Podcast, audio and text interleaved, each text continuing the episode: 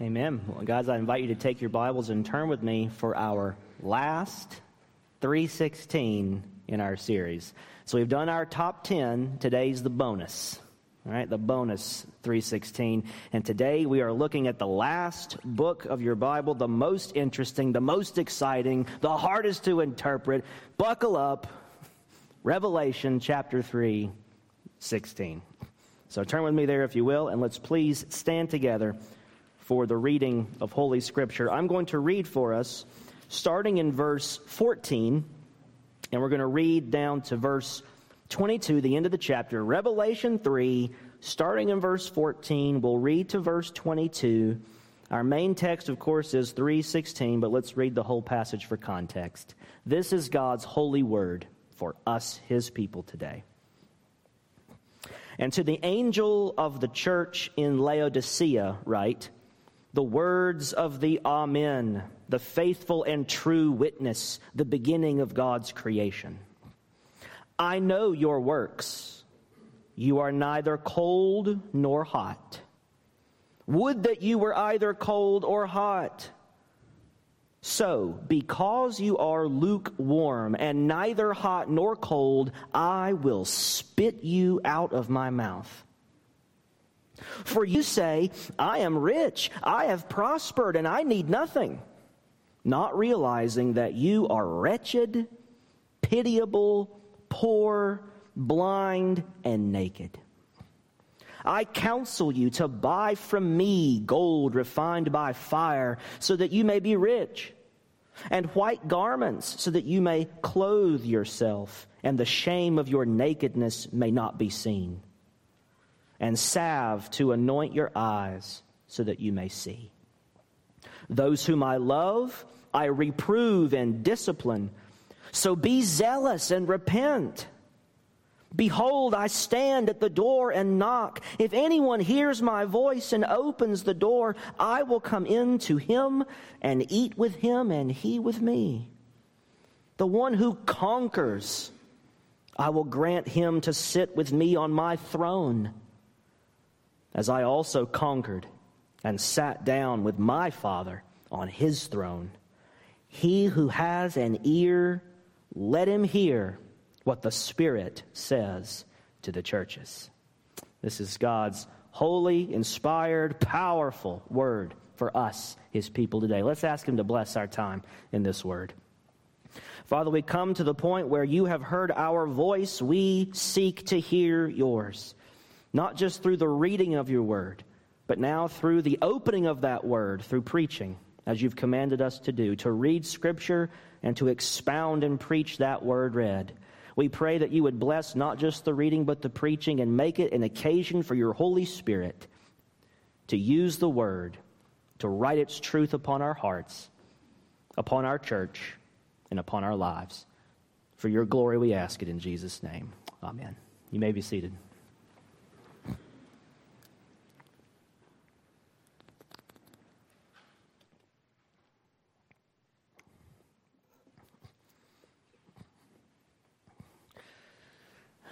I've lived here for a couple of years now, so I think we've gotten to know each other a little bit. For example, Erica thinks I only talk about hot wings. That's my only sermon illustration is buffalo wings. That's what she thinks. I made it very I was very intentional last week when I was talking about things we love and I mentioned foods. I was very intentional not to mention chicken wings because I know I'd hear about it. I mentioned steak which is also delicious. So we've gotten to know each other a little bit. You know some little things about me. I'm starting to know a little things about you. One thing you probably have learned about me is that I have always preferred warmer weather. Thank you for building the manse on the windiest knoll in Pennsylvania. the cold, awful, brutal, cold wind that's blowing across my front yard when I take my dog out, you know, it's making me question the Lord's will. I like it warmer.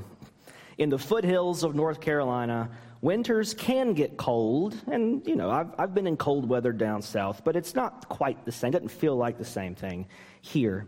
I can remember, in fact, more than one year in the past when it was 60 degrees on Christmas. And I refused to play along. I would say it's not supposed to be this warm on Christmas Day. It needs to be a little chillier. So I would put on long sleeves and I would just sweat through Christmas because I refused to play along. It shouldn't be 60, it should be a little colder. But other than Christmas Day, 60 year round sounds pretty nice. And of course, snow is a rare sight back home as well for the part that we live in in the foothills. Uh, snow is a rare sight, which is how I like it. A light dusting is enough to shut down the schools and close the roads and you name it. And that's, that's the way we like it. Moving to PA, to Pennsylvania, has forced me to deal with cold and snow on a whole new level. Now, you can generally divide everybody up into these two groups those who like things cold and those who like it warm. In our passage this morning, Jesus weighs in on the debate over which is better, cold or hot. But Jesus isn't talking about the weather, he's talking about churches cold and hot churches. He also isn't talking about the temperature in the sanctuary. Some people like a nice, cozy, warm sanctuary all year round. Some people want it a little on the chillier side. He's not talking about the temperature in the building. No, Jesus has in mind the spiritual temperature of the church, the spiritual state or condition of his people. In the second and third chapters of the book of Revelation, Jesus gives John seven prophetic messages to deliver to seven specific churches. John writes down each of these seven messages in the form of a letter addressed to the pastors of each congregation. You can see this in verse 14 and to the angel of the church in Laodicea, write. Now, don't let that word angel throw you off. In Greek, the word for an angel is just the normal word for a messenger. So it can be translated a messenger. Hey, go give somebody this note for me. That's an angel. That's a messenger. Or it could be a king who has an official envoy who goes on an official as an emissary representing, you know, a government authority. That's also could be an angel, a kind of messenger. If it's God's messenger, it's called an angel. He sends someone from heaven to go take a message. But here we know it doesn't mean like one of God's angels write to the angel of the church. Why would God ask John to write a letter to an angel? God could just go, Hey, Gabriel, I got a message for you. Right? He doesn't need John to write a physical letter to mail to heaven. You know, as one old country song says, there's no address in the stars. So it's a person, it's the messenger of that church. It's God's messenger for that church. And that's how Jesus is speaking of the pastor of that church. It's a person, a human being, who God's put in that church to deliver God's heavenly word, his messages, his messenger. To the angel, to the pastor, to, the, to God's appointed messenger for that church, write this letter. Our passage is found in the seventh and final letter at the end of chapter 3. And it's here in a message addressed to the church in Laodicea, which was a city in Asia Minor, which today is modern day Turkey. He says, Send a message to Laodicea. And it's in this letter, in this message, that Jesus weighs in on the debate over which is better cold or hot. A spiritually cold church or a spiritually hot church. And intriguingly, Jesus at first doesn't say which is better. Because which is better isn't his point, at least at the beginning of the passage. He doesn't directly say which he prefers his people to be up front, not at first, anyways. What he says in verse 15, and what we'll focus on in our main, in our main verse, verse 16, is that cold and hot are both much better than lukewarm. And in what follows, Jesus gives a warning to lukewarm churches, and he challenges and encourages them to change.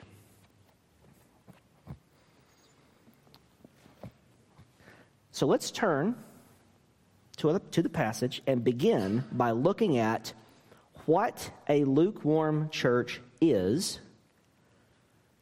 and what and Jesus' graphic warning against lukewarm churches. So here I have three things I want to say about what a lukewarm church is. This is in verses 14 to 15. Let's read those verses together. 14 to 16. 14 to 16. And to the angel of the church in Laodicea, write the words of the Amen, the faithful and true witness, the beginning of God's creation. I know your works. You are neither cold nor hot. Would that you were either cold or hot. Now that's the ESV translators had a they they thought they were the King James translators all of a sudden and they said would that you you know would that thou art colder I would rather you be cold or hot. If you have a non ESV, it's probably in regular English. Would that you were, the ESV gets you sometimes. It get, it, it'll get you. Would that you were either cold or hot. I would rather you be, I would prefer that you would be either cold or hot. So, because you are lukewarm and neither hot nor cold, I will spit you out of my mouth. Three things about what a lukewarm church is from these verses. Number one, lukewarm is the worst. Lukewarm is the worst. Cold and hot are both better. Lukewarm is the worst. Let me illustrate this. Let me illustrate this. I went to, well, back up. You know how when you go to Starbucks and they don't know how to spell your name on the cup? You know how you've never seen your name spelled correctly at a Starbucks, right? It's not just me, right? Okay. I have this thing where I I know I cannot say my own name to someone in customer service. I don't know, intelligently. They, they don't understand what I'm saying. And I say, Wesley. And they don't know what I said. I don't, I don't know why. Is my accent? I don't understand. I can't say it. Wesley. Bleh. It just comes out. So I had an idea.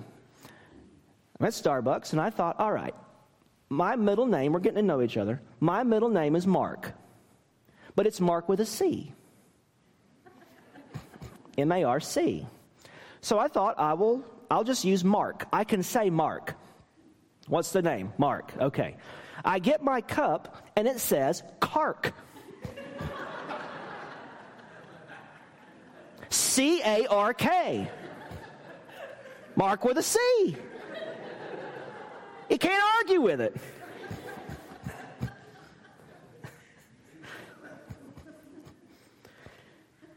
That story has no bearing on the sermon.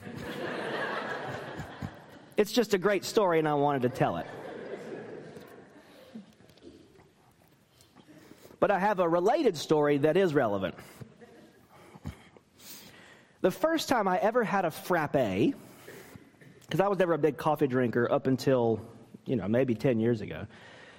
First time I ever had a frappe, which I know isn't real coffee, but work with me, was at the uh, Student Center, the Tucker Student Center in Boiling Springs, North Carolina, at Gardner Webb University, where Sarah went to college.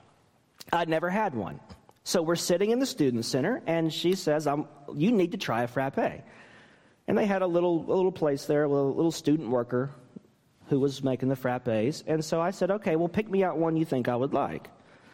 And, and we had just gotten married, and she was like, "Okay, I'll pick you out one you don't you, that you're going to like." So it was a like a cookies and cream kind of deal, And, you know, and she buys it, she brings it over to me, and she hands it to me, and I take a sip, and it is this grotesque sludge. It was just, it was ground up cookies, maybe a splash of milk with some chocolate syrup in it, and it was just warm. And, I, and, and the sludge that I'm sucking through this straw. And uh, she's like, What do you think? And I'm like, It's horrible. Frappes are awful. And she's like, You're crazy. That's definitely, I know you would like this. And I'm like, It's just this clumpy, gloopy. Give me that. And she took a sip. And she was like, Oh, they didn't put any ice in it. You know, you got to grind up ice for a frappe. And this, this idiot made me an ice free frappe. It wasn't warm, like hot, and it wasn't cold. It was room temperature sludge cookies. Okay? It was disgusting. And I wanted to ask to speak with the manager. I didn't. He just made me another one. We didn't say anything, and it was delicious. When he made it the right way, it was great. Okay? So when Jesus says, I know your works, I would rather that you were hot or cold, but because you're lukewarm, I'm going to spit you out of my mouth. Think about it in terms of coffee. Think about it like coffee. Some people love iced coffee. Others much prefer hot coffee, but nobody likes room temperature coffee. Nobody. Here's the weird thing compared to hot coffee, it's too cold.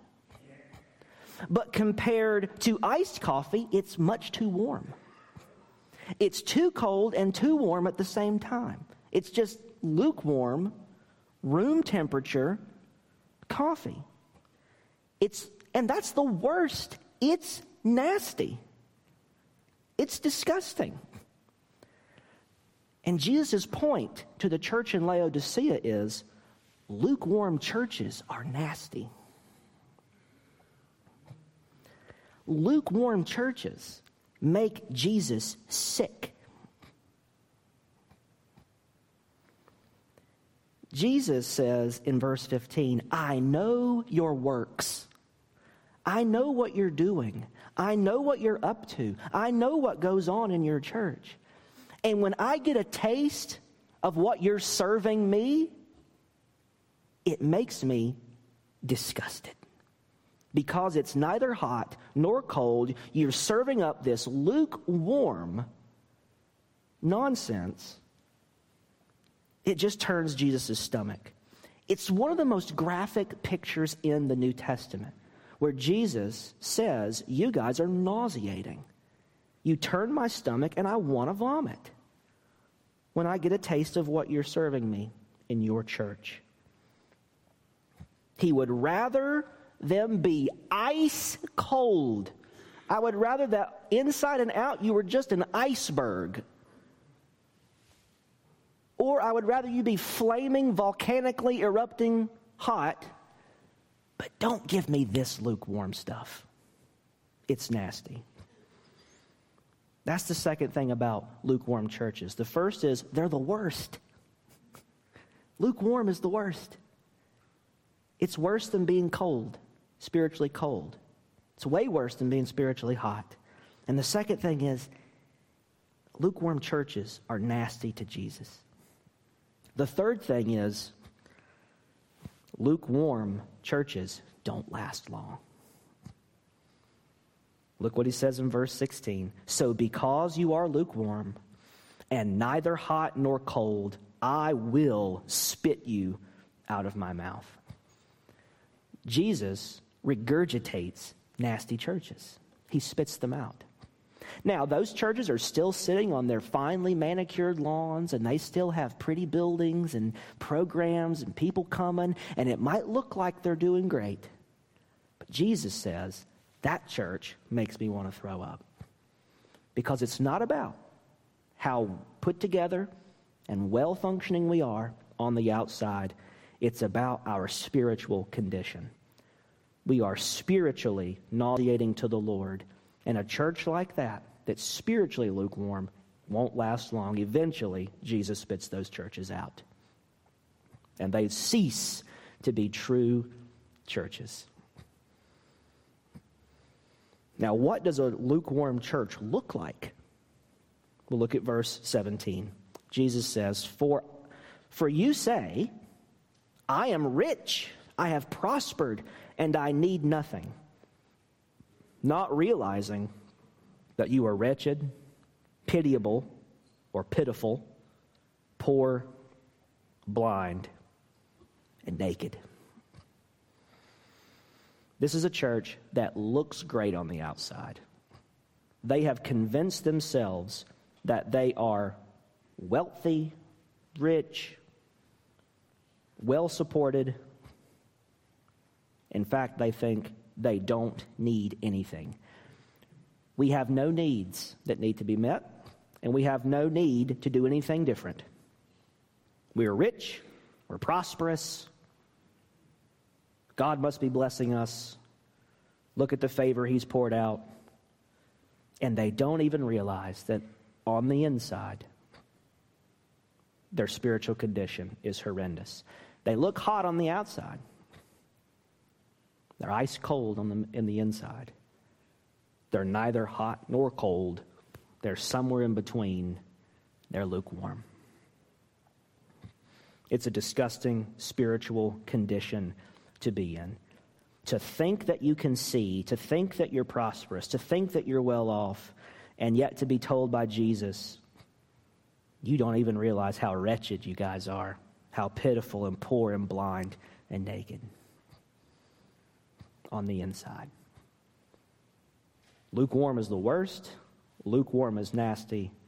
Lukewarm doesn't last. Lukewarm looks good on the outside, but is rotten on the inside. That takes us to our second point. So, what is Jesus' counsel to a lukewarm church?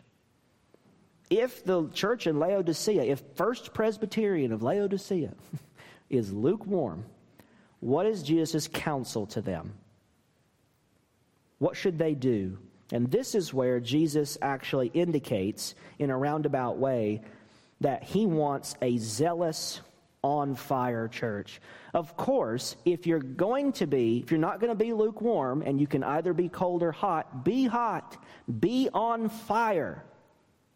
But if you're not going to be on fire, I'd rather you be cold. Don't be somewhere in the middle. He wants the church to be a zealous, on fire church. So, how, Jesus, how do we become an on fire church? What does it even mean to be on fire? And he tells us in verses 18 and 19. He says, I counsel you to buy from me gold refined by fire, so that you may be rich, and white garments so that you may clothe yourself and the shame of your nakedness may not be seen, and salve to anoint your eyes so that you may see. Those whom I love, I reprove and discipline. So be zealous and repent. He has two things that he tells a church, that he tells you and me that we need to do as individual Christians and as a whole church. If you don't want to be lukewarm, you gotta be, you gotta do these two things. Number one is you've got to be a repentant Christian, and number two, you've got to do business with Christ. You've got to be a repentant Christian and you've got to do business with Christ. What does it look like to be on fire? he talks about being on fire in terms of having zeal in verse 19. Those whom I love, I reprove and discipline. Jesus is telling them, Look, I wouldn't be telling you how sickening your church is if I didn't actually love you and want you to change. I would have just spit you out a long time ago. But I'm not doing that. I'm disciplining you. I'm correcting you. I've, I've given this message to John. He's written this letter. It's sent to you so that you will repent, so that you can change, so that I don't have to spit you out, So you don't have to be lukewarm anymore. You can change. You can be different. I've sent the word to you. I'm warning you now. That's because I love you. My love for you still burns strong. Therefore, let your love burn strong. Be zealous. And what does it look like when we're on fire with the zeal of the Lord? It looks like a life of repentance. Be zealous and repent. You know, we have in our minds that on fire looks like every Sunday, I just, my hands are up there at every song and I'm just gyrating in the spirit and, and I'm on fire and I want to run around the room or I, I evangelize everybody I meet and I witness to everybody and when I'm getting groceries and I'm shopping, everybody I meet, Jesus loves you, brother. Get saved today. And, and just, you're on fire. You're, you only listen to christian radio and you just always are. We think that's what on fire is. Now those things have their place. Those things can be part of being on fire, but in this passage, it's way simpler than that and way harder than that at the same time. It's simpler because it's just repent. You want to be on fire? Be a repentant Christian. Repent of your sin every day. Deal with your sin with repentance. Be zealous about killing that old sin that wants to drag you to hell. Be on fire in mortal combat with your own sin. Not your neighbor's, yours. And be zealous about dealing with sin. Repent deep down, all the way down. And when you repent, when you are on fire about confessing your sin, renouncing your sin, fighting your sin, when you repent, that means you renounce sin and you turn from it. And where do you turn? You turn to the Lord Jesus and you do business with Christ. That's what he says. I counsel you to buy from me. That's business. Come and have this transaction with me. Buy from me gold refined by fire so that you may be rich. Come get the real, purified treasure that you seek. Don't look and say, I'm outwardly rich. Look at my bank account. Look, our church is prospering. Look how good we're doing. Look how much giving is up.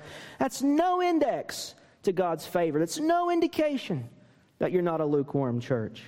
Laodicea had all that great, great membership, great giving, prosperity, affluence, comfort, convenience, church growth. They probably looked like a fabulous church. They thought they were pretty fabulous, but spiritually, they were just a wreck. And he says, Come and get from me true spiritual riches, the purified, refined by fire gold that is true spiritual riches. Come and get from me white garments that, so that you won't be naked and shameful anymore. Come and take from me a robe of seamless white righteousness to clothe yourself in your shame. And come and buy from me the salve you need to anoint your eyes so that you can see again. Come to me for true spiritual riches. Come to me for your spiritual clothing in my holiness and innocence and righteousness. Come to me for the miracle of spiritual sight so that you can see. And when he says buy, he doesn't mean that it's going to cost you, right? You got to pay me a price. It's not that. When he says, Buy from me, our minds should immediately fly to the book of Isaiah, chapter 55, where the prophet says, where God says in, through the prophet, Come, everyone who thirsts, come to the waters, and he who has no money, come buy and eat. Come, buy wine and milk without money and without price. Why do you spend your money for that which is not bread and your labor for that which does not satisfy? Listen diligently to me and eat what is good and delight yourselves in rich food. Incline your ear and come to me. Hear that your soul may live and I will make with you an everlasting covenant, my steadfast, sure love for David. Oh, come and do business with this Christ who gives everything and charges you nothing because he's paid for it already. You just come and receive it. What do you trade in for all these riches? Your sin. You repent, you trade in that old sin, and He gives you all His spiritual riches, all His perfect righteousness and innocence before God that covers all that shame and all that old sin and nakedness. And He gives you the Holy Spirit to anoint your heart, to open up the eyes of your soul, to see Him high and lifted up, and to be like, yes, that is real spiritual riches. Christ and Him crucified and risen for me. A church that's on fire about the true Jesus and what He really offers and what He really brings, and a church that is zealous for repentance. That's a church that's on fire. A church that comes on to worship ready to lay down those sins and take up everything Jesus has for us and to go back out and be on fire for Him to live with zeal for Him. And what is the result when this happens? What's the result when this happens? Verse 20. Behold, I stand at the door and knock, Jesus says. He's standing at the door of a church, the Laodicean church. And he's out there and he's knocking, and he's knocking, and he's knocking.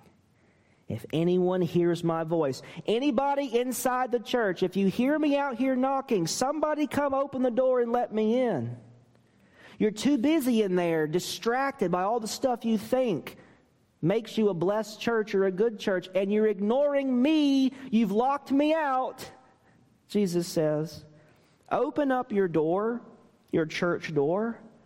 If anyone in there can hear my voice calling, and opens the door, I will come in and I will eat with him and he with me.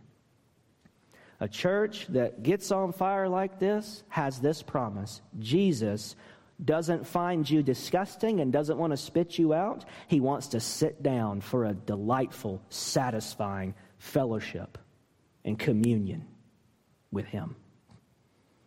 Jesus wants to dine with those churches. He wants to be in those churches. That's where he likes to eat. That's where he finds his satisfaction. He savors instead of spits out. That's the promise. You get on board with this, you'll have a satisfied Savior seated with you in church, delighting in what you serve him, not having his stomach turned, but being pleased being pleased with us. You will be a communing church, a church that dines with the Lord. And that takes us to the final point. We will not just be a communing church, but we will be a conquering church. Look at the promise that's held out to a conquering church in verse 21. The one who conquers, I will grant him to sit with me on my throne as I also conquered and sat down with my Father on his throne. What an astounding promise. Jesus overcame the cross, the grave, raised from the dead, exalted, and he is seated on a throne with his Father at his right hand. And what's this promise to a conquering church? You guys will get to sit with me the church that overcomes inherits the kingdom of Christ.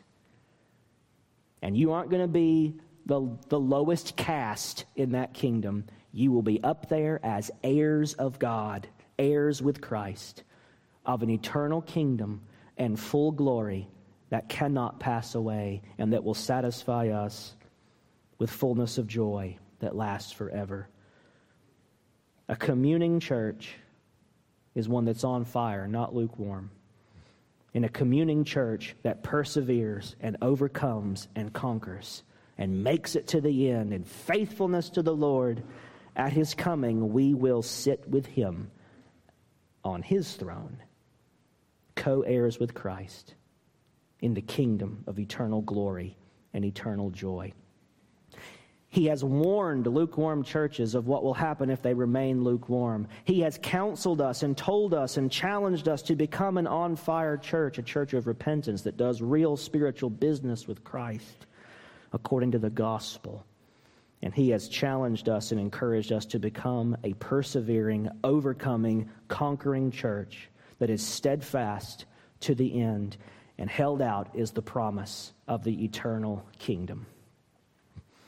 And to conclude, he says in verse 22 He who has an ear, let him hear what the Spirit says to the churches. Hear what the Spirit says to this church today. Not just to Laodicea 2,000 some odd years ago, but this is a call to us. This is a call for each of us individually and a call for us as a church, as the Forks church to listen to the voice of Jesus knocking. Let me in. Let me in. I want sweet communion and fellowship with you. Let me in. Repent and let me dine with you. Let us hear what the Spirit is saying to us to lay down our sin and come to Christ and be, be one of the members of a church that's like this because the church doesn't become like this unless you and I, who make up the church, become like this. It's a call to us to hear, to be zealous, and to repent. And so this year, let us go deeper. Let us go deeper and deeper with the Lord. Let us be this communing church. Let us be this conquering church that is pleasing to the Lord. Let's pray. Father, this is our true prayer today that you would make us, by your Spirit, through the power of your Son's words to us, recorded in this letter in Revelation. Let this be a message to us today. May we have the ears to hear it, what the Spirit is saying. If we feel the Spirit moving upon our hearts today, may we heed. May we give in. May we listen and respond if we hear the Savior knocking today, asking to come into this church, may we open the doors. If we hear him knocking upon us individually today, may we open the doors that we might enjoy this fellowship and communion with you. May we at this church, the Forks of the Brandywine, may we never be a lukewarm church. And if there's any lukewarmness in us, Lord, get it out of us. Show us how to get it out. Teach us how to repent. Teach us how to do business with you, real spiritual business with you through the gospel. And make us a on fire, communing, and conquering church that perseveres to the end, following your will faithfully, and in all things being found pleasing to you. That's the kind of Christians we want to be. And that's the kind of church we want to belong to. We ask it in Jesus' name. Amen.